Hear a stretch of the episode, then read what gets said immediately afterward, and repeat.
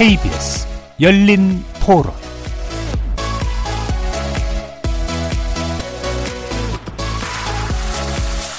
안녕하십니까. KBS 열린 토론 정준희입니다.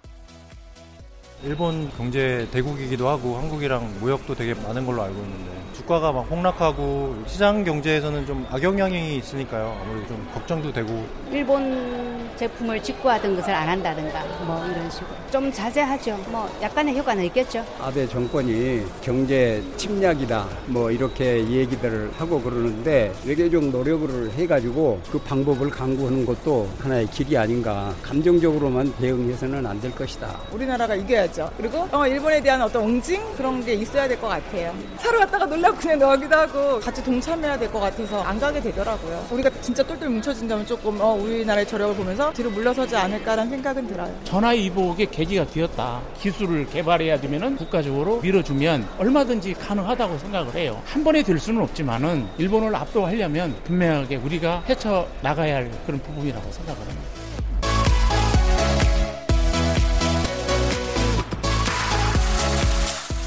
거리에서 만나본 시민들의 의견 어떻게들 들으셨습니까? 오늘 토론할 주제는 한일 경제전쟁 파장과 출구입니다. 일본 정부가 어, 수출 허가 절차 간소화 대상국, 이른바 백색 국가 목록에서 한국을 제외하는 내용의 법령 개정안을 공포했습니다. 어, 이럴 경우 앞으로 21일 후에, 즉 오늘 28일부터 본격적인 시행이 이루어지게 됩니다. 역사 문제와 안보를 빌미로 자유무역 무역 체제를 교란시키고 있는 일본. 이로 인한 경제적 불예측성이 급속도로 커져갈 전망인데요. 과연 한국과 일본 누구의 피해가 더 클지 승자 없는 게임이 될 수도 있는 이 경제 전쟁을 멈추거나 또 피해를 최소화할 방법은 또 뭘지 궁금해집니다. 엎친 데 덮친 격으로 미중 패권 분쟁이 무역을 넘어 환율로까지 번지면서 증시와 환율도 요동치고 있는데요. 이 악화된 대외 환경을 극복할 방안은 또 뭘지 궁금해집니다. 두 분의 경제 전문가 모시고 대책을 논의해 보겠습니다. KBS 열린 토론은 여러분들과 함께 만듭니다. 문자로 참여하실 분은 9730으로 의견 남겨주십시오. 단문은 50원, 장문은 100원의 정보 이용료가 붙습니다. KBS 모바일 콩, 트위터 계정 KBS 오픈을 통해서도 무료로 참여하실 수 있습니다. 청취자 여러분이 KBS 열린 토론의 주인공입니다. 날카로운 의견과 뜨거운 참여 부탁드리겠습니다. KBS 열린 토론 지금부터 출발하겠습니다. 살아 있습니다. 토론이 살아 있습니다. 살아있는 토론, KBS 열린 토론. 토론은 라디오가 진짜입니다. 진짜 토론, KBS 열린 토론.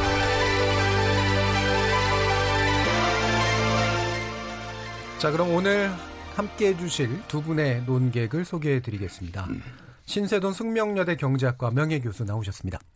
반갑습니다. 자, 그리고 이종우 전 IBK 투자증권센터장 나오셨습니다. 네, 안녕하세요. 자, 이렇게 이제 두 분을 모신 이유는, 어, 뭐, 시각의 차이도 물론 되게 중요하기도 하지만, 이 부분을 좀 이슈별로 깊이 있게 진단해 보는 게 좀 필요할 것 같아서, 이렇게 두 분을 모셨고, 아주 밀도 깊은 그런 토론이 될 거라고 기대해 봅니다. 이 시간은 영상으로도 함께 하실 수 있습니다. 유튜브에 들어가셔서 KBS 일라디오를 검색하시면 지금 바로 저희들이 토론하는 모습 보실 수 있습니다. 구독도 눌러주시고 의견도 달아주십시오. 팟캐스트로도 들으실 수 있고요. 매일 새벽 1시에 재방송도 됩니다. 자, 이렇게 KBS 열린 토론과 함께할 방법까지 안내드렸고 오늘 토론 주제 한일 경제전쟁 파장과 출구 본격적으로 시작해 보겠습니다. KBS 열린 토론. 예, 이제 워낙 뭐 이런 이슈들이 많이 다뤄지다 보니까 뭐 벌써 된 거 아니야 이렇게 생각을 하실 텐데 이 백색 국가에서 한국을 제외하는 것이 법적인 절차를 거쳐야 되죠. 그래서 지난번에는 어, 가기의 결정을 거친 거고 그다음에 시행령이 오늘 공포됐고요. 그러면서 21일 후인 28일부터 이제 본격 시행이 되는 그런 어, 절차를 밟게 됩니다. 우리 경제에 어떤 영향을 줄지 이제 구체적으로 좀 더 따져보고 싶은데요. 일단 신세돈 교수님께서 이 부분을 좀 구체적으로 좀 짚어보셨다고 제가 들었어요. 음. 예. 뭐 일단 뭐 제조업 마비부터 시작해서 여러 가지 다양한 영향이 있을 거라고 보셨는데 어떤 측면들인가요? 일단 우리가 1억 달러 이상 수입하는 일본 음, 그 품목이 110개 음. 합하면 110억이 넘죠. 예. 달러로. 예. 그다음에 천만 달러 이상 수입하는 게 371개. 음, 음. 그럼 요것을 천만 달러라만 잡아도 37억 달러죠. 예. 그럼 이 둘을 합하면 예. 어 한 150억. 150억 달러죠. 그쵸. 그러면 예. 요 일본에서 들여오는 재료가 음. 어, 전체 어, 생산의 10%라고 가정을 하면 음. 산출물은 1,400억 달러가 되겠죠. 예. 150조쯤 되겠죠. 결과물 관점에서. 그렇죠. 예. 그러면 이러한 일본 물건이 제때에 들어오지 못했을 경우에 생산에 차질이 생기는 직접 효과만 예. 300조 어저 어, 150조 정도 되지 않겠습니까? 예. 그럼 연관 효과까지 합하면 이 물건이 안 들어와서 다음 단계로 넘어가는 것까지 감안하면 최소한 300조에 가까운 생산에 음. 차질이 온다. 그러면 음. 이것은 한국 경제에 굉장히 심각한 어, 파급 효과가 될 수 있다. 그런 예. 이야기입니다. 근데 그 최소한이라는 표현을 쓰셨는데 이제 방금 그거는 모든 게 이제 문제가 생길 경우지 않나요? 그러니까 그렇죠. 그 관련된 것들이 이제 그렇죠. 수입도 안 되고 그렇죠. 그렇죠. 그리고 그래서 실제 생산품이 전혀 이루어지지 않았을 경우는 막혀버리는 게 예. 그러면 그게 최소한이 아니라 최대한으로 칠 때 그런 거 아닌가요? 아니죠. 예. 예를 들어서 어 100만 원짜리 일본 제품을 들여서 예. 우리가 1000만 원짜리 물건을 만들어야 하는데 예. 그게 제때 안 들어온단 말이죠. 예. 뭐 언젠간 들어오겠죠. 예. 언젠간 생산이 되겠죠. 예를 들어 그러니까 일부는 들어올 수도 있고 일부는 안 들어올 수도 있고 그러면 그렇죠. 절반으로 만약에 잘라볼 수도 있는 거잖아요. 일단은 뭐 그러니까 예. 절, 절반으로 어, 어 자른다 하더라도 예, 예. 어 직접 효과만 쳐서 음. 100조 이상의 규모가 되면 예, 예. 어 이- 이게 전방 효과, 후방 효과까지 감안해서 보면 음. 이게 규모가 상당히 음, 크다. 이게 예. potentially 아주 잠재적으로 굉장히 큰 교란이 올 수 있다. 제조업에. 음, 예, 예. 제 그걸 지적한 예, 거죠. 일단 파장의 측면에서 봤을 때 한 그 정도 규모의 어, 효과가 있을 충분히 있을 수 있다 이렇게 그렇죠. 이제 보시는 거죠. 예, 이 부분에 대해서 이종수 센터장님 어떤 판단하시나요? 예, 그 제가 봤을 때는 교수님 말씀하셨던 부분들은 이제 예. 최악의 경우다라고 예, 예. 이렇게 생각할 수 있을 것 같고요. 근데 합리적으로 봤을 때 그렇게 최악의 경우가 생기지는 않을 것 같다라는 음. 생각이 듭니다. 어, 한번 우리가 탑다운 방식으로 전체 그 거시경제 측면에서 얼마 정도 예. 뭐 이렇게 한번 접근해 볼 필요가 있는데요. 우리나라가 일본에 수출하는 것이 305억 달러 정도지 않습니까? 예. 그다음에 이제 수입하는 게 546억 달러 정도인데요. 예. 이게 전체적으로 보면 계속해서 줄어들고 있는 그 상태입니다. 예. 어, 그러니까 90년도 같은 경우에는 그 이게 전체 수출입에서 일본이 차지하는 비중이 수출이 19%였고요. 예. 그다음에 수입이 26%였거든요. 예. 근데 지금은 어 10%가 안 되는 정도로서 줄어 줄 뿐만 아니라 음. 이런 지표들이 모두 다가 일본의 비중이 계속해서 지금 줄어들고 있는 상태입니다. 예. 그러니까 이제 좀 그런 부분들이 있다라고 봐야 되고요. 두 번째는 예, 1100개 품목에 대해서 이렇게 얘기를 그걸 하고 있지만 그게 일시적으로 다 그렇게 되거나 그럴 가능성은 없고요. 예. 이것저것을 저희가 한번 다 따져서 정말로 위험한 이런 부분들을 따져보면 그게 거의 50개 미만으로서 줄어들어 버리는 형태가 되거든요. 예. 그러니까 이 그 우리가 이 부분들이 문제가 있을 거다라고 생각하는 거는 이게 현- 현재까지 일본으로부터 많은 수입을 해오고 그 의존도가 높기 때문에 그러는데요. 만약에 이게 에, 막히거나 이런 형태가 되면 다른 루트로서 가는 음. 예. 거거든요. 우리 내부에서 개발한다던가 아니면 제상국을 통해서 제상국의 제품을 이게 수입해 온다든가 하는 건데 음. 여태까지 그럼 왜 그렇게 안 했느냐라고는 얘기를 할 수가 있는데요. 예. 그거는 어떻게 보면 일본으로부터의 수입이 에, 이렇게 문제가 될 거다라고 하는 전제가 없는 상태에서는 기업 같은 경우에는 그 루트를 쉽게 바꾸거나 그러지 않거든요. 근데 예. 만약에 이게 문제가 생긴다라고 하게 되면 그런 다른 방향으로서 지- 접근하고 이렇게 되기 때문에 당연히 보면 아마 그 영향은 상당히 많이 좀 줄어드는 그런 형태가 되지 않을까라는 생각을 좀 갖고 있습니다. 예, 전반적으로 이제 그 수출이나 수입 측면이 일본과의 관계에서 이제 교육 비중이 줄어들고 있는 예, 거는 그렇죠. 맞, 고요 예. 근데 이게 이제 뭐 이를테면 신세등 교수님이 지적하신 그 부분을 일정하게 받아들인다면 예. 어 그게 그냥 줄어드는 게 아니라 이제 충격을 가지고 줄어드는 효과는 예. 있을 수 있을 예, 거 아니에요. 그렇죠. 예, 예. 그래서 제가 말씀드리고 싶은 거는요. 이 어느 정도 기간 동안에 불편하기는 하겠지만 예. 그게 그렇게 결정적으로 그 다음에 또 넘지 못할 정도로 이렇게 되지는 않을 거다라는 음. 생각을 많이 갖고 근데 있습니다. 그 예, 부분에 대해서 지금 이제 줄어들었다, 어, 그 말씀하시는데 제가 숫자를 불러드리죠. 2014년 538억 불, 그러니까 일본서 수입하는 겁니다. 2015년 460, 470, 550, 546억. 그럼 지난 5년 동안 줄어들었습니까? 잠깐 줄었다 살짝 복원되는 그러니까 거네요. 어, 네. 한 10년 전, 2010년, 11년 그때는 680억 정도 됐어요. 예. 예, 그때보다는 지금 줄어들었다고 볼 수 있지만 최근 5년만 딱 놓고 보면 음. 거의 변동이 없습니다. 예. 그리고 일본으로부터 들여오는 무역 수지를 보면 무역 수지는 지난 10여 년 동안 단 한 해도 예외 없이 200억 달러가 항상 넘었고요. 작년 같은 경우는 240억.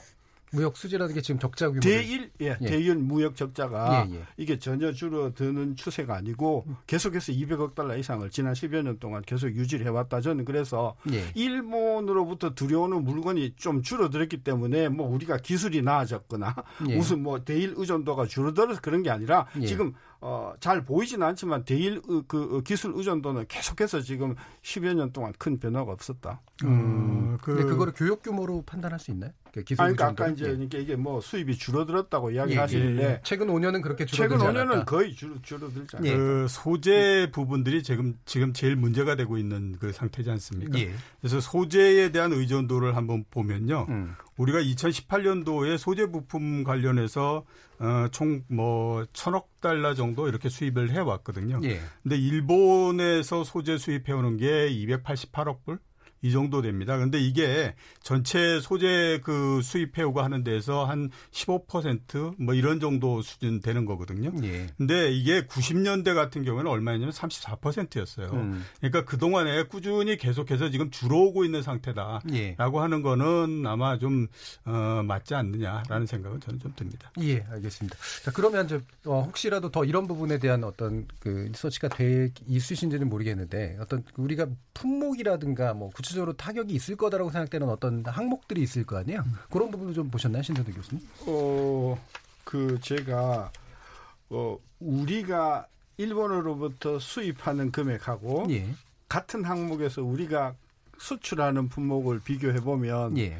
어, 그 비율이 어, 1이 아니라 뭐 4, 5 넘어가는 그러니까 우리가 수입하는 게 수출하는 것보다 훨씬 더 많은, 많은, 예. 품목들이 굉장히 요소 요소에 예. 어, 박혀 있어요. 예. 그러니까 그 부분은 뭐 전체 추세가 어찌가 됐든지 간에 어, 우리가 치명적으로 약 예를 들면요 광학기기요 예. 광학기기가 우리가 일본서 들여오는 게 42억 들여오거든요. 근데 우리가 그 광학 쪽에 수출하는 게 어 그 이 뭡니까 6,700 아 6억 달러니까 42억 대 6억이잖아요. 그 전자현미경이나 뭐 카메라나 이런 쪽은 확실하게 일본이 많다 그러더라고요. 유기화학이요. 예. 28억 우리가 수입하고요. 예. 15억 수출해요. 예. 그러니까 절반밖에 안 되죠. 그다음에 철강 제품이요. 어, 우리가 28억 수출합니다. 일본에 55억 수입해요. 예. 그러니까 우리 철강이 되게 센 줄 아시죠? 예. 이 철강도 우리가 수입하는 게 훨씬 더 많습니다. 예. 어, 뭐 그렇게 따지자면 뭐 어, 어, 보일러와 기계류는 어, 시, 어, 123억 우리가 수입하고요. 37억 수출하니까 이 품목별로 이렇게 놓고 보면 예. 우리가 그 어, 이렇게 밸런스가 안 맞는 부분들이 너무 많고요. 그러니까 뭐 거꾸로 저- 적자가 많겠죠. 거꾸로 우리가 수출을 더 많이 한 품목들이 놀랍게도 있습니다. 예. 예. 담배. 음. 우리가 뭐 일본 담배 지금 수입하지 말자고 그러 안 핀다 그러는데 우리가 수- 담배 훨씬 더 수- 많이 수출하고요. 술도 그렇고요. 그래서 이게 우리가 우위에 있는 부분이 있기는 있으나 그게 예. 이제 채소라든지 농수산물 그다음에 이런 부분은 우리가 어, 유리한데 진짜 산업의 중요한 부분에 있어서는 훨씬 더 우리가 지금 취약하다. 예. 그러니까 요번에 이 조치로 영향을 받을 수 있는 핵심적인 게 우리가 흔히 반도체 소재 3종 이렇게 이제 기- 기억하고 있는데 이거 외에도 좀 방금 말씀하신 그런 그렇죠. 영역들이 있다. 그렇죠. 그러니까 지금 뭐 어, 전기, 기기, 그 다음에, 그 다음에 공작, 기계, 뭐, 예. 어, 우리가 지금 굉장히 그 밸런스가 안 맞도록 우리가 일본에 너무 많이 수입하는 품목이 다 취약 품목이라고 어, 하는 거고요. 예. 지금 우리 언론에는 반도체만 지금 초점이 가 있는데 예. 저는 아까 철강 이야기 하지 않았습니까? 우리가 지금 철강을 시- 어, 철강만 놓고 보면 28억 수출하는데 56억을 수입하고 꼭 두 배를 우리가 수입하거든요. 예. 그 수입하는 이유가 뭐냐 하면은 우리가 생산을 하지 못하거나 품질에 어떤 문제가 있어서 어, 생산할 수 없는 그런 특수강들이 저는 많을 거라고 예, 봐거든요. 뭐 자동차에 쓰이는 뭐 강판이라든가 그런 것도 아니 그런, 그, 런 종류가 아니고 예. 그런 종 그런 종류 정도면은 저는 우리 국내 업체들이 전 충분히 만들 수 있다고 보는데 예. 특별한 공작 기계나 특별한 어떤 그 무기류나 특별한 어떤 그런 군수 물건에 들어가는 이런 물건들은 어 우리가 기술력으로 생산을 하지 못하는 그런 철강 제품이 많이 있어요. 그러니까 철강이나 광학이나 말씀하신 것들이 공작 기계. 공작 기계 같은 거 이런 것들은 화학 예, 현재 지적되지 않고 있지만 사실 요번에 조치로 상당히 타격을 입을 수 있다 이렇게 보시는 거죠. 이제 이제 그, 그 리스트가 나와 보면 예. 알겠지만 이번에 이제 일본이 반도체 에칭 가스 뭐 이런 그, 어, 어, 그 필름 같은 그런 어, 것만 세 개를 집어서 이제 개별 품목으로 옮겼지만 예. 얘네들 입장에서 우리의 어, 산업적인 어떤 그런 어려움을 만들 만한 그런 품목들이 너무 많다. 예. 제가 그걸 예, 강조하는 알겠습니다. 이 부분은 어떻게 이종수 어, 자유무역 세상에서 예. 어떤 제품을 타국으로부터 수입한다라고 하는 가정을 세우지 않고 진행될 수는 없는 겁니다. 그렇죠. 그러니까 예. 그런 면에서 우리가 이 사안을 한번 접근해 보면 그 역시 마찬가지로 우리가 이제 그 일본으로부터 어떤 것도 많이 수입을 해오고 그런 것들이 상대적으로 또 어, 기술력이 일본이 더 뛰어난 부분들이 있기 때문에 사오고 이러는 부분들도 있지만요. 예. 여기서 우리가 한번 그 생각해 봐야 될 부분들은 그렇기 때문에 우리 같은 경우에 국산화율을 꾸준히 계속해서 지금 올려가고 있는 상태이거든요. 예. 그러니까 2013년도에 우리나라 전체 제조업에서 국산화율이 얼마나 얼마 정도 됐냐면 68.3%입니다. 예. 그게 이제 2015년까지 통계가 나와 있는데 2015년이 되면 71.4% 정도 이렇게 되거든요. 그러니까 지금 계속 해서 꾸준히 올려가고 있는 상태고요. 그 다음에 그동안에 문제가 됐던 60% 정도 밑에 있는 그 업종들이 반도체나 통신기계, 그 다음에 석유화학 이런 부분들인데 반도체 같은 경우에 보면요. 2005년도에 국산화율이 34%밖에 안 됐어요. 근데 지금이 보면 50%를 훨씬 더 넘어가고 있는 상태거든요. 예. 그러니까 어, 현재까지로 우리가 딱 놓고 생각을 해보면 당연히 일본으로부터 아, 이게 기술력이 더, 에, 기술이 더 어, 필요하고 이런 부분들을 수입해오고 이러는 것들은 사실이지만 트렌드 자체가 계속해서 우리의 국산화율이나 이런 것들이 올라가는 쪽으로서 계속 진행이 되고 있는 상태이기 때문에 이런 부분들을 뭔가 이렇게 이 그 지금 무역제재 이런 것처럼 어떤 그 트리거가 생겼을 때 이거를 극복하기 위해서 보다 더 빠른 속도로서 이걸 진행할 수 있는 능력을 가지고 있다라고 하는 거죠. 예. 그렇기 때문에 이거를 우리가 정태적으로 현지에서 딱 끊어서 생각해서는 안 되고 좀 더 동체적으로 생각했을 때 이걸 과연 우리가 극복할 수 있는 거냐 없는 거냐 하는 것들에서 봤을 때 예. 이게 극복하지 못할 정도 이런 거의 어려움은 아니다라고 음, 하는 거죠. 상당 부분 국산화 전환이 가능하고 예. 또는 이제 수입 대체성이나 이런 측면들은 어떻게 보시나요? 어, 그 대체성 같은 것도 제가 봤을 때는 앞으로 계속해서 높아질 거라고 그렇게 생각이 되는데요. 우리 예. 를 들어서 한번 보면 지금 가장 문제가 된 것이 이제 그 반도체 이런 거의 소재 이런 부분들이지 않습니까? 이게 어, 문제가 생기고 한 달이 채 안 돼서 보면 어디에서부터 나올 수 있다 이런 얘기가 예. 나오잖아요. 그러면 왜 그동안에 못했느냐 이런 얘기들을 이제 할 수가 있는데 이거는 뭐 여러 가지 부분들이 있겠지만요.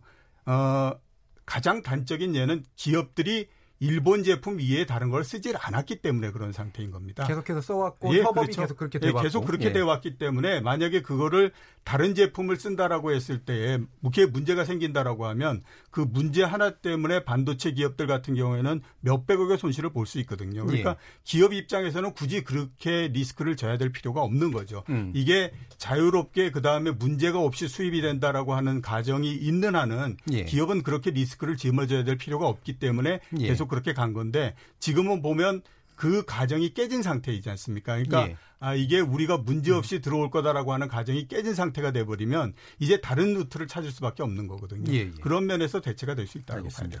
그러면 좀 반대로 약간 뒤집어 보면 신세준 교수님께 여쭤볼게. 그러니까 우리가 이제 많이 수입하던 것들이기도 하면 동시에 이제 그 그쪽에서의 타격 같은 것들도 이제 있을 수 있다라고 아마 전제가 될 텐데요. 특히나 이제 우리가 완제품이라면 부품은 대체 가능성이 있는 측면들도 분명히 있는데 그 부품을 한국에게만 특히나 삼성 같은 데게만 막 이렇게 그 수출했던 그런 기업들 같은 경우에는 분명히 타격을 일본 같은 게 입을 거란 말이죠. 그 경우에는 또 어떻게 보시나요? 그러니까 지금 이게 이 문제를 놓고 예. 언론이나 정치권에서 문제를 너무 그 펼치는 것 같아요. 펼친다는 게 어떤 뜻이죠?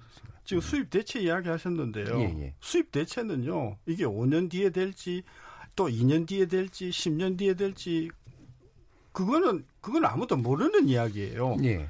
지금 가장 중요한 문제는요. 일본이 전략적으로 이 물건의 수출 허가를 안 해줬을 때 예. 어떤 품목을 안 해줄 것인가? 그걸 안 해줬을 때 한국의 업체에는 어떤 영향을 미치는가? 예. 거기에 대한 구체적인 대책이 뭔가? 예. 이게 무- 문제의 쟁점이란 말이에요. 예. 근데 그 정점은 놔두고 음. 뭐 수입 대체를 해야 된다. 뭐 고- 공급선을 차, 그것도 물론 한 방법이긴 하겠으나 예. 어 국산 개발을 해야 된다. 예. 뭐 국산 대체를 해야 된다. 저는 그것은 너무나 요원한 이야기고 제가 그거 하지 말자는 이야기가 아니고 지금 당장 우리나라 이 그 기업들은 이게 수입이 안 되어 가지고 생산에 차질이 생길 수 있는 부분이 무엇인지 이런 부분에 대한 논의가 훨씬 더 시급하다. 저는 그렇게 보는 거죠. 근데 다면적인 접근은 당연히 필요하지 않나요? 일본은 음. 대- 국산화를 하거나 대체 가능성을 찾거나 그다음에 일본을 설득해 가지고 되도록 수출하게 하거나 그것은 뭐. 장기 중장기 대책이라는 거죠. 예. 지금 당장 8월 28일이 되면 예. 일본이 어떤 어떤 품목을 어, 규제 품목으로 넣을 텐데 음. 그랬을 경우에 생길 수 있는 생산 장애나 제조업의 어떤 혼란이 이런 부분에 대해서 우리가 좀 더 면밀하게 어, 대책을 세워야 되는 거 아닌가요? 예, 예. 그건 뭐 일단 맞고요. 네. 제가 이제 질문을 드린 건 일본이 받을 영향은 없느냐는 거죠. 근데 그게 쟁점이 아니라는 거죠. 그 쟁점은 아니라고 해도 지금 아, 그러니까 예. 지금 그러니까 보세요. 이번 문제가 아베의 문제예요. 일본의 문제예요. 둘 다죠. 예. 둘 다라고요? 예. 이건 아베의 문제입니다. 아베 정부가 일본 정부잖아요. 예. 아니 제 질문이 아베의 문제냐 일본의 문제냐라고 그때 했죠. 일본은 어떤 의미신가요? 일본이라는 존재요. 예. 대한민국이 문재인 정부하고 같습니까? 그렇다면 예, 그럼 아베 정부의 문제 그렇죠. 예. 그 다음에 우리의 목적이 우리의 피해를 줄이는 겁니까? 일본에게 피해를 주는 겁니까? 그러니까 지금 저하고 토론을 하시는 아니, 게 그러니까 제가 예, 그러니까 이제 국민에 대해 예. 이야기하는 거. 우리의 포인트가 당장 우리의 피해를 줄이는 것이냐, 예. 일본을 폭격하는 것이냐, 지금 어느 게 더 급하다고 생각하세요? 제 포인트는 그겁니다. 예. 그래서 국산 대체하고 그 다음에 그 소재 부품 어, 국산화하고 다 좋습니다. 다 좋고 지금 당장 현장에서는 현장에서는 8월 28일 날 일본이 어, 수출 규제 품목으로 올리고 그다음에 수출 규제 절차를 허가 절차를 늦추고 이렇게 했을 때 우리나라 기업체들에게 당장 닥칠 수 있는 생산상의 장애 이런 것들에 대한 논의를 철저히 하는 것이 더 중요하다. 저 그리고 그리고 나서 이 문제가 어느 정도 해결이 되고 나서 나서 어 이 뭐 소재 부품 장비의 국산화라든지 이런 문제는 충분히 그, 그러니까 그 부분을 부정하는 게 아니라 그렇죠. 지금 국민들의 관점에서 봤을 때 제가 예를 들면 한국만 피해를 보는 게 아니라 일본도 피해를 볼 게- 보지 않을까? 도대체 어느 정도가 서로한테 피해가 왔다 갔다 할까? 이런 거 궁금할 거 당연하지 않나요? 그게 궁금할 수는 있어요. 예, 예. 근데 지금 당장 급한 게 그러니까 뭐냐면 그 질문에 답을 별로 안 하고 싶으시다면 안 하는 상관은 예, 없고요. 제가, 질문을 네, 드렸던 예, 거니까. 제가 예. 제가 대답을 예. 드리도록 하겠습니다. 그 저기 앞에 우리가 이게 제일 먼저 시작했던 것이 이제 반도체 예. 소재 세계이지 않습니까?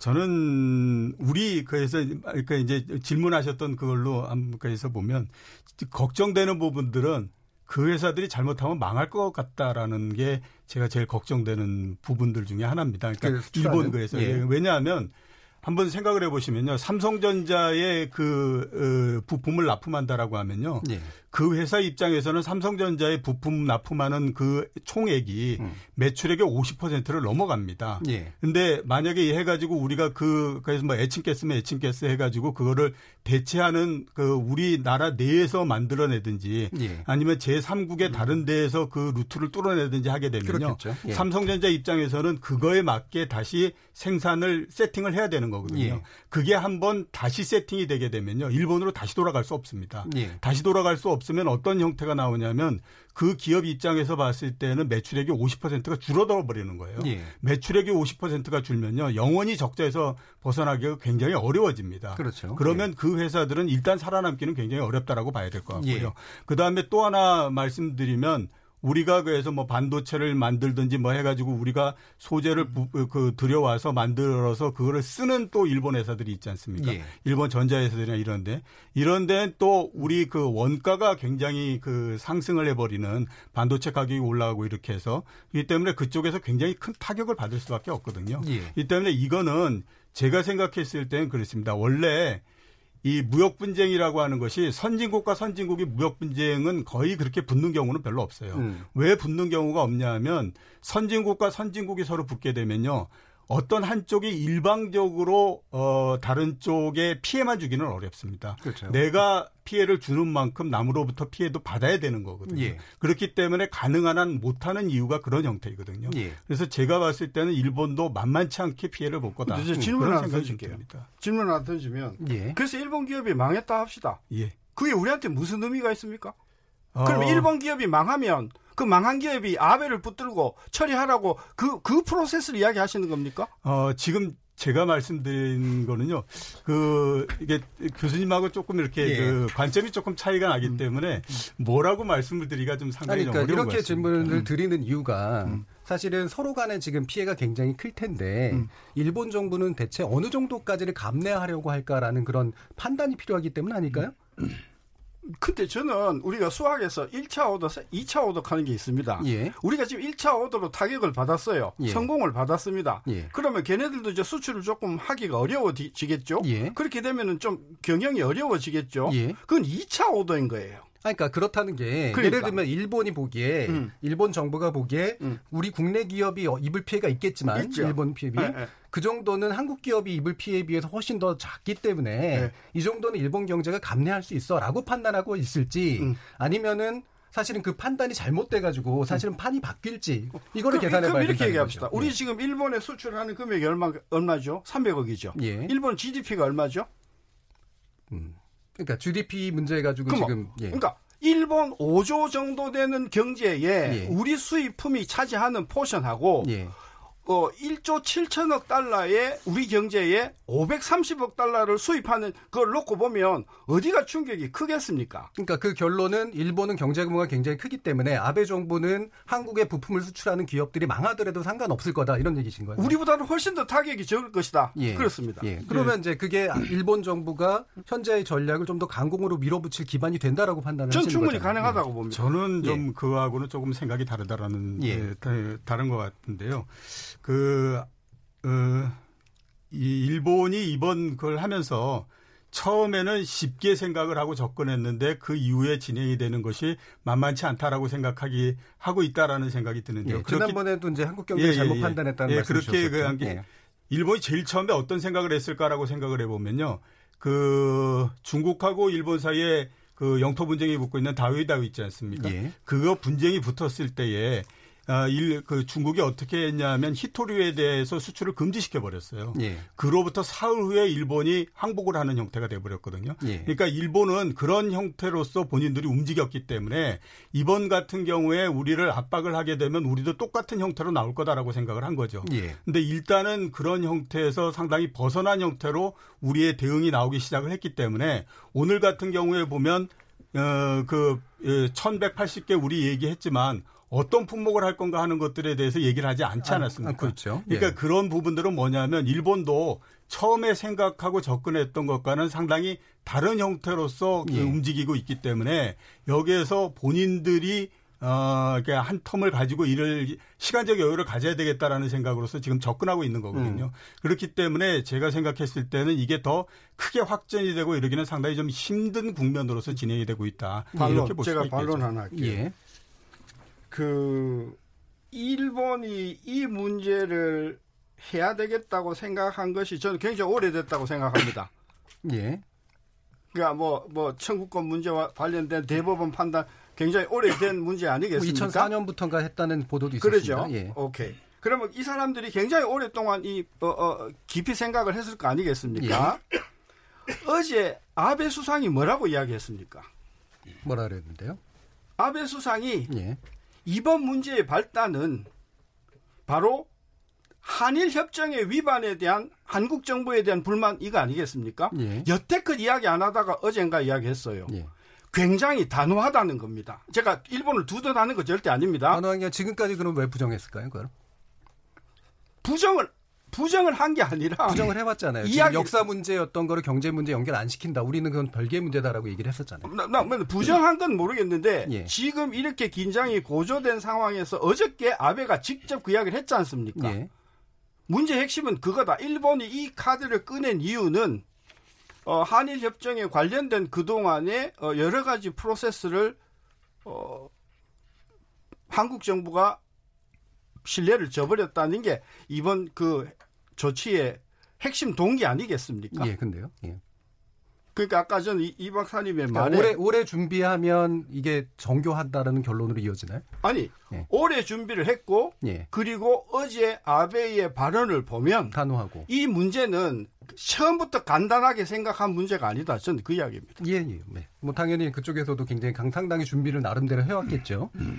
자 그러면 지금 이제 증시 문제로 좀 넘어가야 될 것 같은데요. 어, 주식 시장이 상당히 좀 안 좋죠 지금. 네, 예. 2천대가 무너졌고 1900대로 마감했다가 20으로 다시 1900대 위로 약간 회복했던 이런 모습으로 이제 되게 상당히 출렁였는데 이게 단순히 우리나라만의 또 문제는 아니기 때문에 어, 이 부분을 이제 현재 한일 갈등의 결과와 직접적인 결과로 볼 것이냐 아니면 좀 더 넓은 맥락으로 볼 것인가라는 그런 논쟁도 좀 있는 것 같습니다. 이 부분에서는 이종국 센터장님 어떻게 보십니까? 어, 한일 문제로 해서 주가가 떨어졌다라고 하면 예. 제그 7월 1일에 그 세계 반도체 세계 소재에 대해서 얘기를 했을 때 그때 주식 시장이 굉장한 요동을 쳤겠죠. 왜냐하면 예.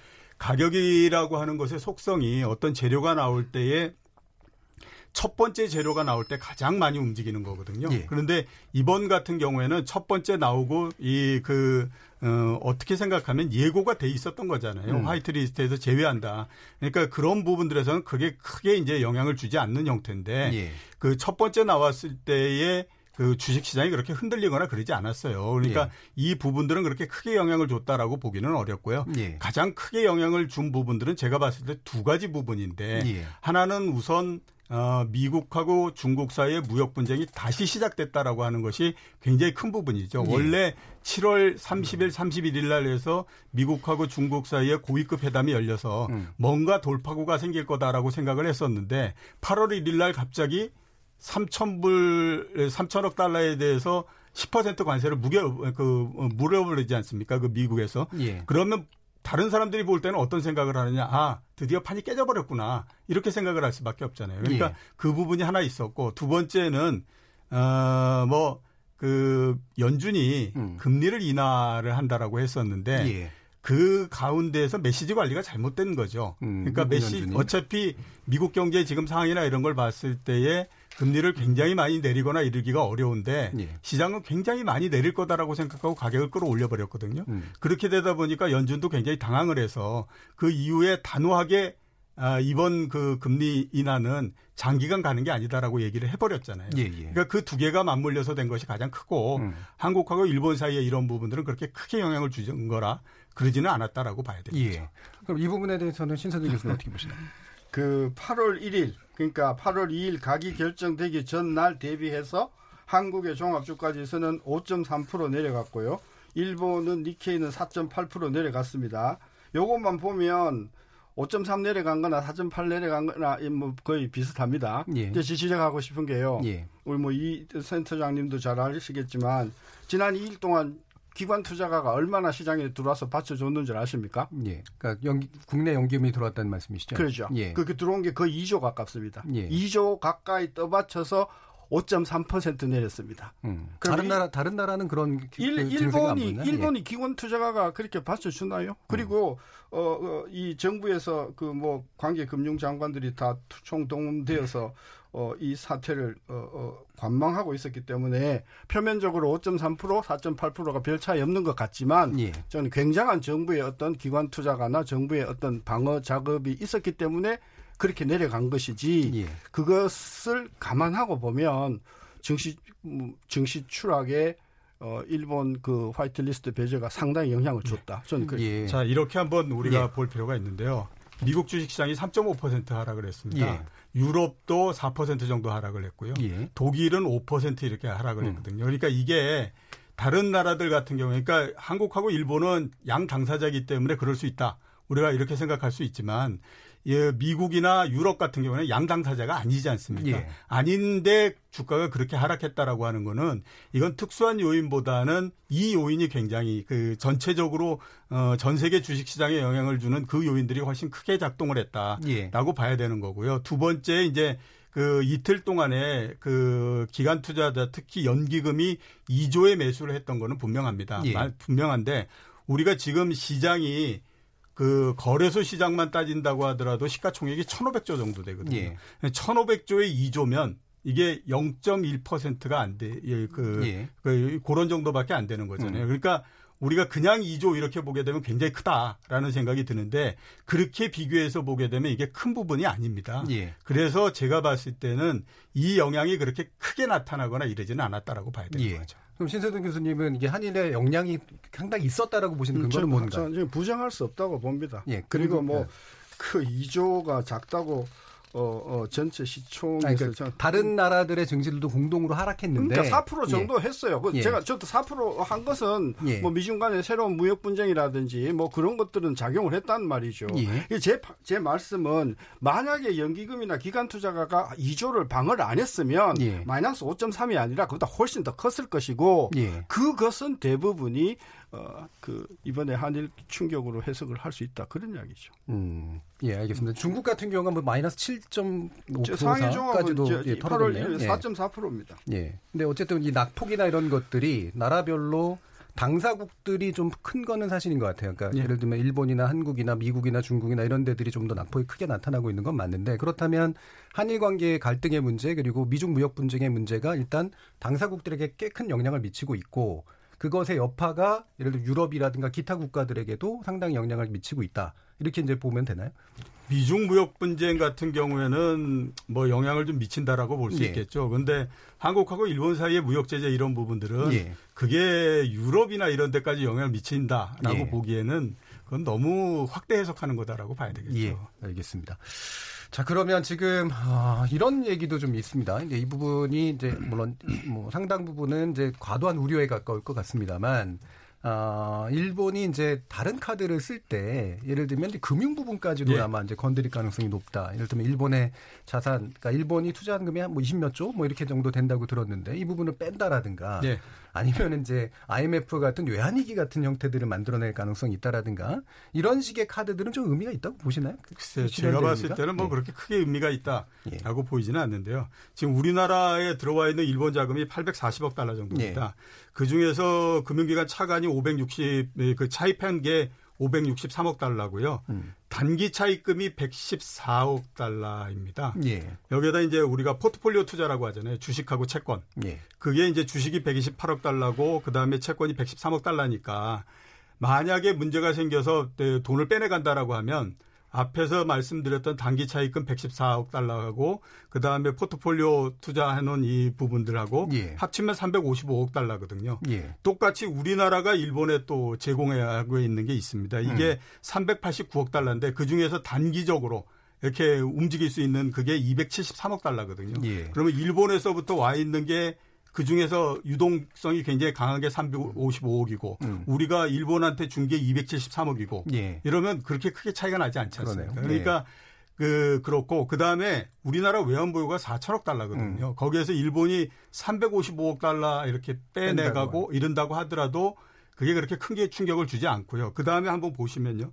어, 주식이나 채권 이렇게 해서 투자한 거는 이건 일본 정부가 투자한 게 아닙니다. 그러니까. 일본의 예. 기관들이 투자를 한 거거든요. 그러니까 우리가 그냥 생각하면 일본 정부가 어떤 얘기를 하면 모두가 일관되게 다 따라서 이렇게 갈 수- 것 같지만 투자를 하는 사람들은 이 투자 자체가 수익을 얼마나 낼 수 있느냐 없느냐를 가지고 판단하는 거지 정부가 얘기를 한다고 해서 그거를 일, 일, 일사불란하게 이렇게 움직이지 않거든요. 예. 그런 면에서 보면 그 이게 뭐 문제가 생기고 이럴 가능성은 그렇게 높지 않다라고 보는 게 음. 맞죠. 그럼 추가로 이제 한국 기업에 대한 신용장 발부에 있어서 예. 일본계 은행이 이제 끼어드는 문제 예. 이런 것도 좀 가능성이 있는 위협인가요? 어, 옛날 같은 경우에는 그렇게 많이 했었죠. 우리가 예. 일본에 수출을 하고 할 때는 우리 은행들을 잘 못 믿기 때문에 음. 우리나라에 들어와 있는 일본 은행들을 통해 가지고 신용정 계산을 하면서 거기에다가 이제 보증을 받게 하고 이런 형태로서 많이 했거든요. 예. 근데 지금은 그런 부분들이 굉장히 많이 줄어들었습니다. 음. 지금은 어느 정도냐면요. 올해 상반기 중에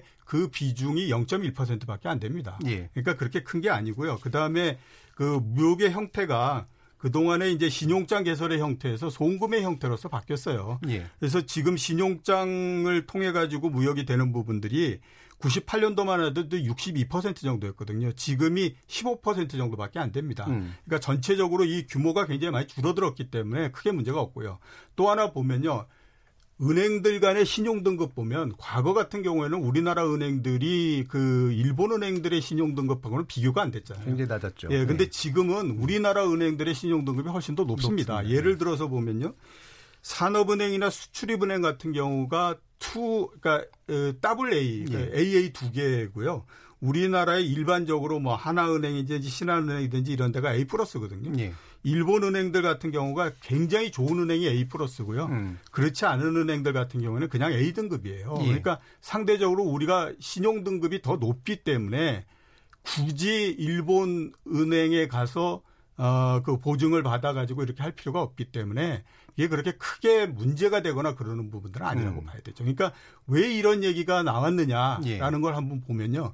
일본 사람들이 현재 한국 경제를 판단하는 부분들이 예. 저번에 와서 제가 말씀드렸던 것처럼 과거로서 보면서 네, 판단하기 때문에 자꾸 예. 이런 형태로서 얘기가 나오는데 현실하고는 안 맞는 형태가 계속되고 있는 거죠. 이런 위협 아니 일본 내부에서 나오는 겁니까? 아니면 한국이 그걸 예측하고 있는 겁니까? 어, 일본 내부에서도 일부분 나오는 부분들이 있고요. 예. 그러니까 일본에서는 잘 모르면서 그 얘기를 음. 하는 거고 그게 우리나라에서 들어오면서 증폭이 돼버리는 형태로서 진행이 되고 있는 예. 거죠.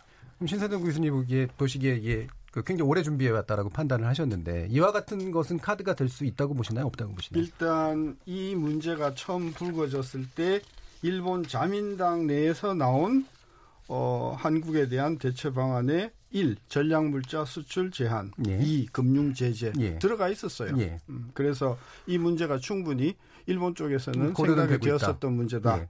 그다음에 외환 보유고가 4천억이다 그러는데 4천억 중에서 문제가 생겼을 때 어, 즉각 인출할 수 있는 현금성 자금이 얼마냐면요.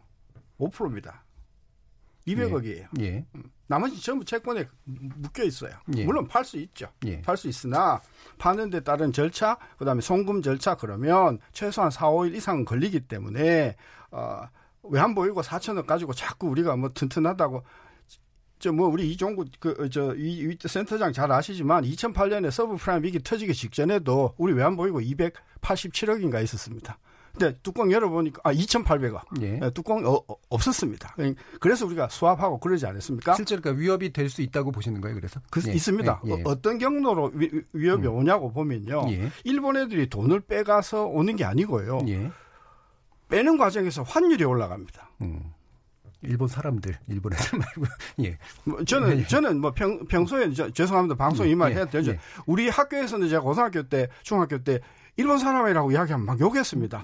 왜라 했습니다. 왜? 예. 어, 어쨌든 외인들이 예. 어, 우리 돈을 빼나갔을 때 그것이 환율의 상승을 초래하고 예. 그 상승의 환율을 적절히 관리하지 못하면 어, 추가적으로 환율 불안으로 인해서 국내에 들어와 있는 자금이 빠져나가는 이 경로가 어, 일본발 금융위기라고 하는 것이 저는 핵심이다. 저는 그래서 음. 금액을 자꾸 이야기하는데 금액이 문제가 아니라 환율이라고 하는 방아쇠를 당길 여지가 충분히 있다. 그 정도, 그러니까 환율 충격을 초기에 딱 줄 수 있을 정도의 위협은 충분히 가능하다. 충분하죠. 지금 예. 벌써 지금 환율이 지금 뭐 일주일 사이에 지금 1214원까지. 뭐 그게 이제 일본의 어떤 공작이라고 보시나요?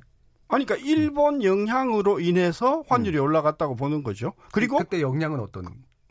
아니, 그러니까 이 사태가 앞으로 상당히 한국을 불안하게 할 것이고 빼나갈지도 모르겠고 불안하고 경제가 어려워질지도 모르니까 미리 미리 달러를 사두자. 아, 그건 이제 외부의 판단이고, 그러니까 일본 여기서 얘기하고 음. 있는 거는 일본 세계 자본이나 이런 것들이 또는 돈이 빠져서 음. 외환을 빼서 음. 한국에 환율 충격을 줄 수 있다라고 지금 보시는 거죠. 그렇죠. 예. 그러니까 이, 이번에 이번에 환율이 1,180원에서 1,218원 가까이까지 올라가지 않았습니까? 네. 그러니까 그것도 일본의 공격의 일부라고 보시나요? 아니 일본의 공 제가 그랬잖아요. 네. 일본의 공격이 문제가 아니라 우리나라 금융시장에 들어와 있는 어, 어, 투자가들이 네. 이 사태로 인해서 불안을 느끼고 어, 빼나갈지도 모르지만 음. 또 다른 이유로 해서 환율이 불안해질 것이라고 생각을 하고 달러를 사는 과정에서 환율이 불안해지면 음. 충분히 어, 어, 이게 이 금융 그 불안으로 발전될 수 있고 1180원에서 지금 1214원 10원 이것도 지금 사실 상당히 외환시장에서 안정화 노력을 많이 했음에도 불구하고 음. 저는 이 정도까지 왔다고 보는데 음. 어, 이러한 환율의 불안은 어, 이번 사태가 앞으로 어, 8월 말에 일본이 진짜 그 어, 규제 제한 카드를 어, 발효하고 실제로 충격이 보도가 되고 이러면 9월, 10월 이렇게 넘어가면서 굉장히 중요한 불안 요인으로 작용할 수 음. 있다. 그걸 우리가 우려하는 거죠. 네, 그 부분은 일본의 금융 공격인가요? 아니면 현재 수출 규제 공격에 의한 외부적 효과인가요? 둘 다가 상승일 수 있죠. 음, 알겠습니다. 이 부분에 대해서 혹시 예, 방금 말씀하신 신선진 교수님 말씀하신 부분이 실제로 실현 가능한 측면인가에 대해서 어떻게 보세요?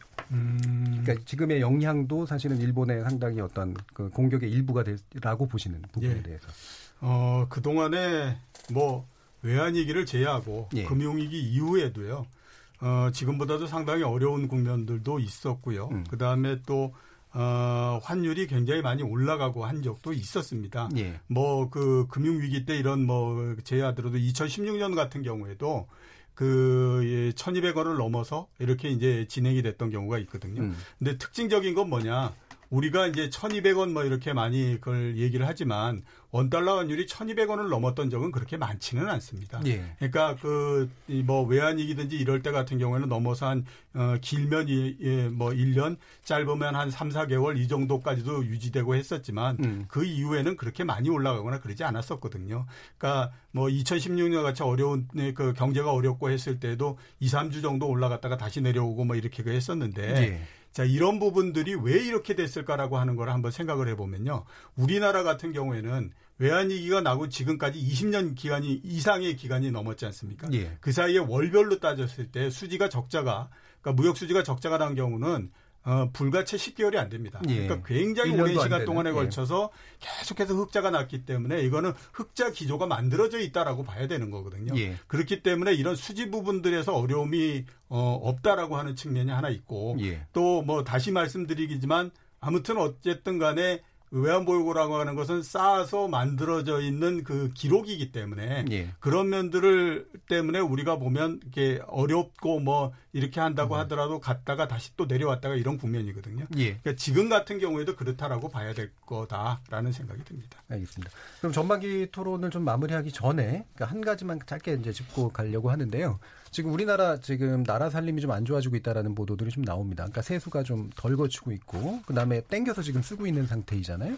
현재 같은 경제 위기 상황에서 어, 나라 예산 운영하는 그런 현재 형태 가 지금 어떻다라고 보시는지에 대한 간단한 평가 듣고 가겠습니다. 뭐 일단은 뭐 보도에 따르면 작년에 비해서 세수가 한 1조 정도 주는 걸로. 예.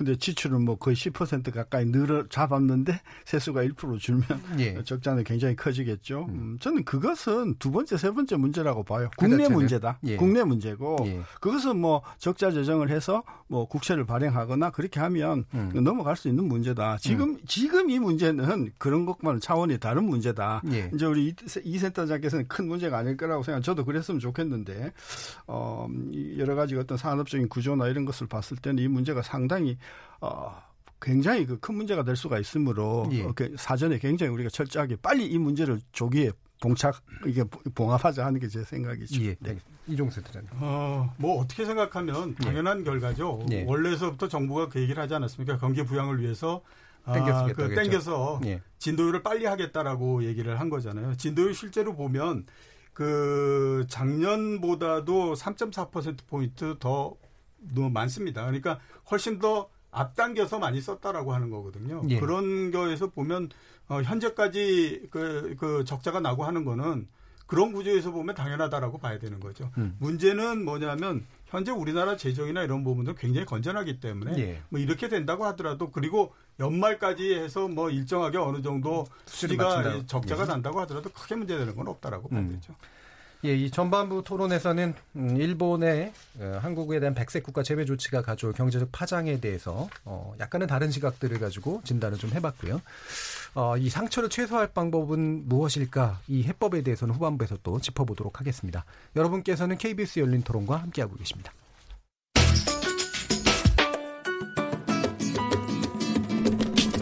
묻는다, 듣는다, 통한다. KBS 열린 토론. 듣고 계신 청취자 여러분, 감사드립니다. 들으면서 답답한 부분은 없으신가요? 궁금한 점은요? 그렇다면 함께 토론에 참여하시죠. 유료 문자 9730을 이용하시면 됩니다. 단문은 50원, 장문은 100원의 정보 이용료가 있습니다. 스마트폰 어플리케이션 KBS 모바일 콩을 통해서도 무료로 참여하실 수 있습니다. KBS 열린 토론은 언제나 열려 있습니다. 듣고 계신 KBS 열린 토론은 매일 밤 1시에 재방송됩니다.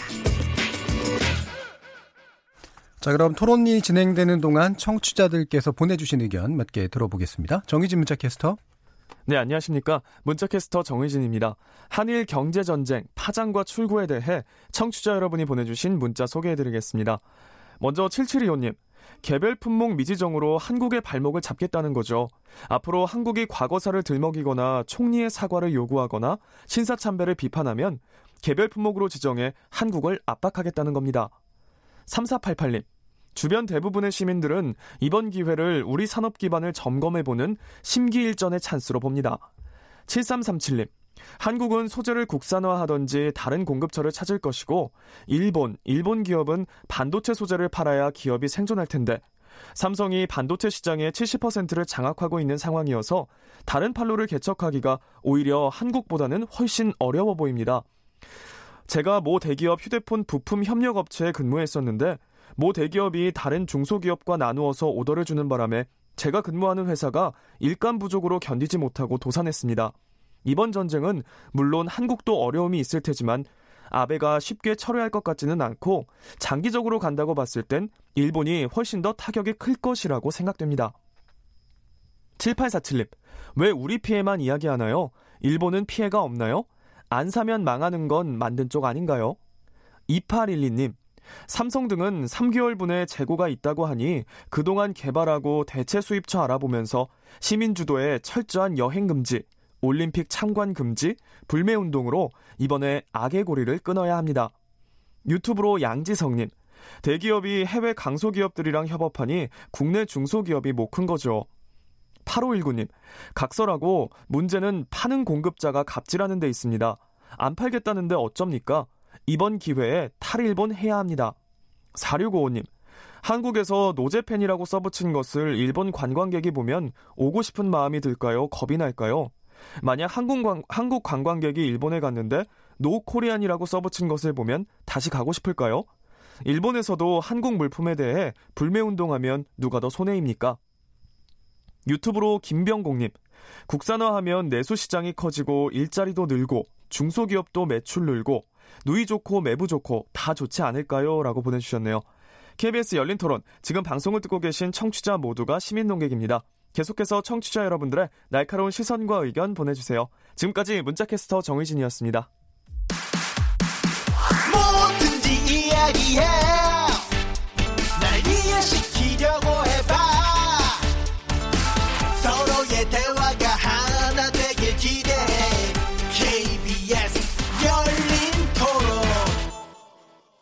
KBS 열린 토론 한일 경제전쟁 파장과 출구라는 주제로 이종우 전 IBK 투자증권센터장, 신세돈 숙명여대 경제학과 명예교수 이렇게 두 분과 함께하고 있습니다. 이 시간 영상으로도 함께 하실 수 있습니다. 유튜브에 들어가셔서 KBS 일라디오를 검색하시면 지금 바로 저희들이 토론하는 모습 보실 수 있습니다. 자, 그럼 후반부 토론 어, 시작할 텐데요.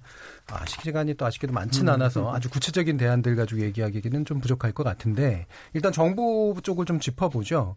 어, 신세돈 교수님 보시기에 사실 이 현재 정부가 대응이 잘 안 되고 있다라고 기본적으로 좀 판단을 하시잖아요. 어, 좀 부족하다고 예, 보는 예. 거죠. 어떤 측면들이 어, 좀 8월 부족하다고 2일 날이요. 예. 일본 가기에서 어, 백색 그 어, 국가 명단에서 뺀다고 이제 그 가기가 나왔을 때 음. 바로 그날 정부 합동 브리핑이 있었고 거기서 나온 그 세 가지 대책이 첫째 우리도 그럼 일본을 뺀다. 예, 예. 둘째 WTO 제소하겠다. 셋째가 기업 지원 대책이에요. 음. 저는 이세 어, 기업 지원 대책이 제일 꼭 꼭대기에 가야 된다고 생각한다. 예. 거기에 이제 보니까 일단은 정보를 이제 철저히 이제 어, 어, 정보 지원을 하겠다고 해서 전략물자 관리원에 아주 그 대폭적인 기능을 강화하겠다. 굉장히 좋은 아이디어고요. 그다음에 새 공급처 발굴했을 때 50% 자금 좋아요. 여기 세 번째가 뭐냐? 피해 기업의 경우에 예산, 세제, 금융 지원을 조속히 시행하겠다 이렇게 돼 예. 있거든요.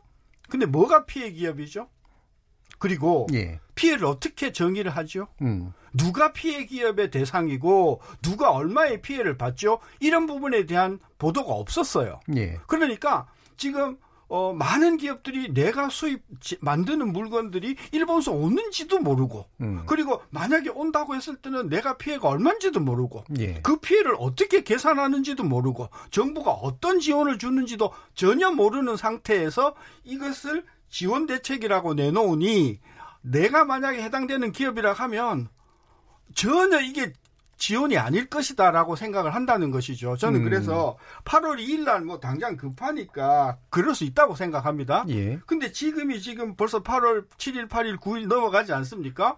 전혀 그 대책이 안 나오고요. 그 나왔다는 게 이제 어, 소재 부품 장비 경쟁력 강화 대책이 나왔단 말이죠. 그런 관점에서 보면 어 저는 그 지원 대책 피해 기업이 누군지 예. 어떤 것이 피해고 그다음에 그 피해 기업뿐만이 아니라 그 기- 피해 기업에게 납품하는 회사들 예. 그리고 그 피해 기업이 또 납품하는 회사들 전 후방으로 다 타격을 받지 않겠습니까? 예. 저는 그런 부분에서 꼼꼼하게 정부가 서둘러서 음. 8월 28일 발표하기 전에 음. 여기서 말하는 피해란 이런 것이다. 예. 그리고 피해 금액은 이런 것이고 이런 경우에는 이렇게 이렇게 이렇게 지원하고 그 지원은 어느 은행이 할 것이고 누가 할 것이고 이런 부분을 매뉴얼로 내줘야 예. 우리 현장 기업들은 음. 아, 안심을 할 것이다. 그런 차원에서 서둘러 이 부분을 아주 음. 상세한 매뉴얼을 내주기를 제가 어, 부탁을 드리는 음, 겁니다. 이런 게 피해다. 그리고 이런 정도의 피해가 생기면 이렇게 해주겠다라는 게 구체적으로 나와 있어야 그렇습니다. 된다는 말씀이시죠?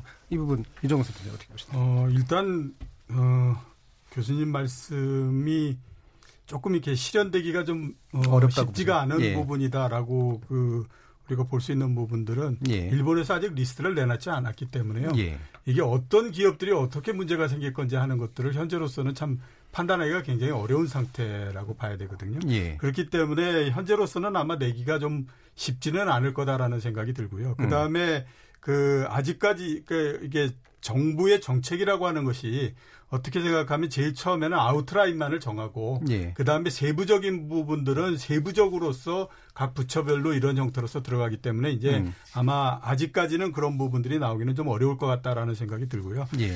어, 이런 부분들이 일차적으로 해결을 그걸 해야 되는 부분들은 기업 차원에서 해결을 해야만 됩니다. 왜냐하면 직접적으로 닿는 부분들이 기업들이 해야 되는 거기 때문에 이제 당연히 그렇고요.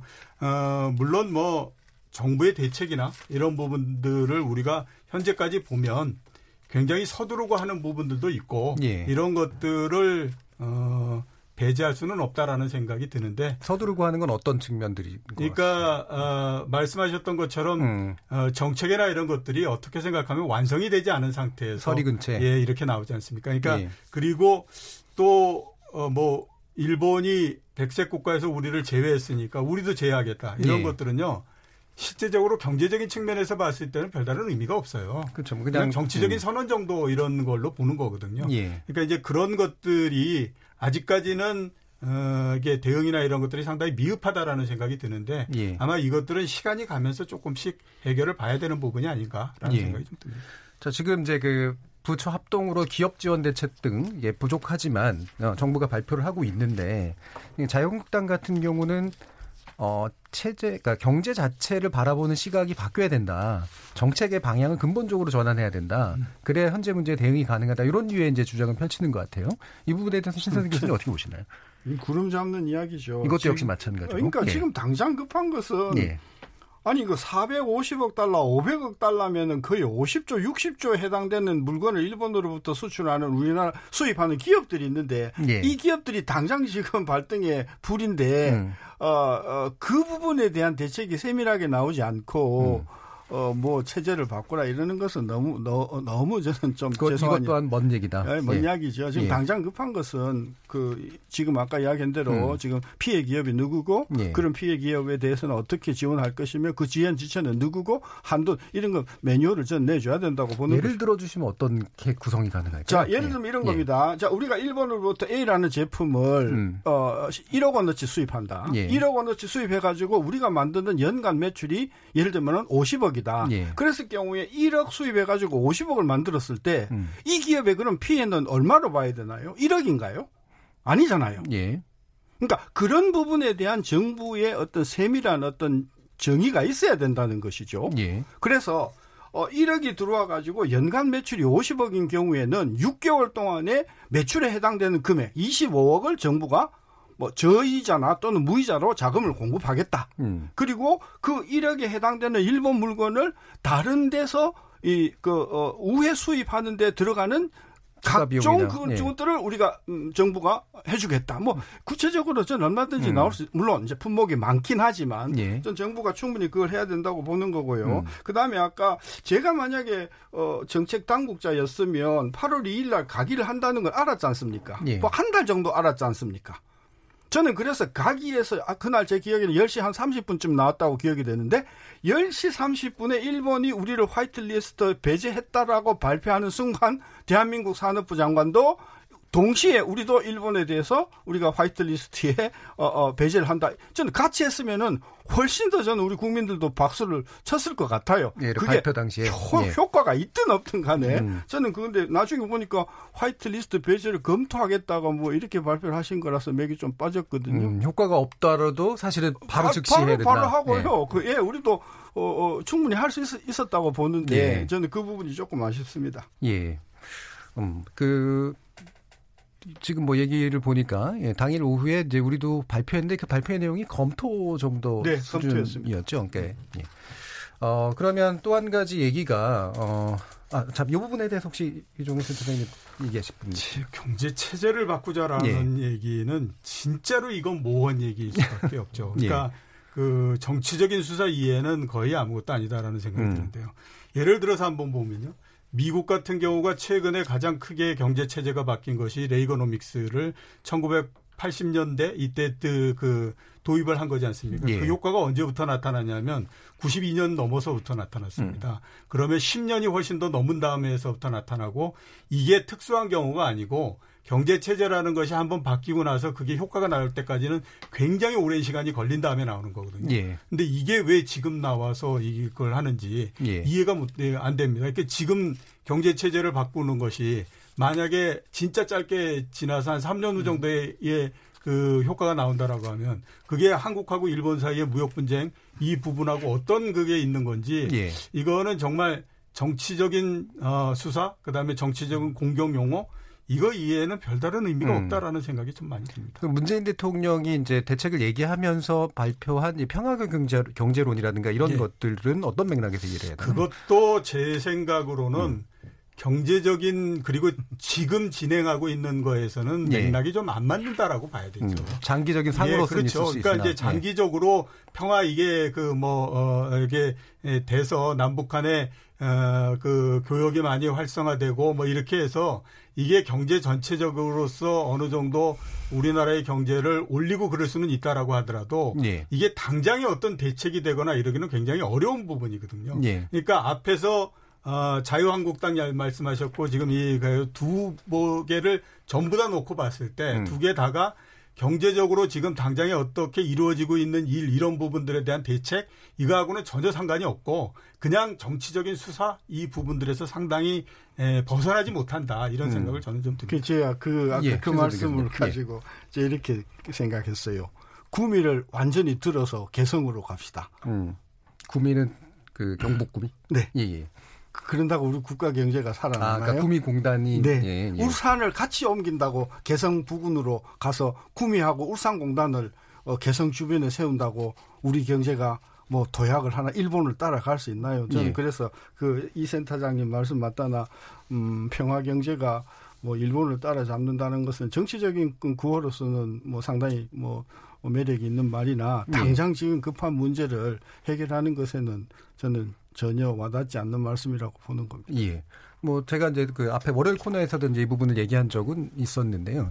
그 이거를 제가 또 이해하는 방식은 그러니까 현재 이제 일본이 사실은 자유무역 체제를 사실 흔들면서 현재 상황을 만들고 있기 때문에 우리는 그렇지 않게 하겠다라는 약간의 정당성, 대외적 정당성 거기에다가 실제로 당장의 문제를 해결하진 못하지만 국민들에게 약간의 일전을 이제 얘기를 하면서 앞으로 장기적으로 이런 방향으로 우리는 충분히 극복할 수 있습니다. 그러니까 단기적인 문제에 우리 집중합시다. 뭐 이런 정도의 의미로 또 이해할 수 있는 부분은 없을까요? 근데 저는 이렇게 반어적으로 예. 물어봤어요. 그럼 지난 40년 동안 우리가 발전한 게 평화가 없었나요? 음. 현재 발전 과정은 평화 경제 방식은 아니었었다. 아니, 그러니까.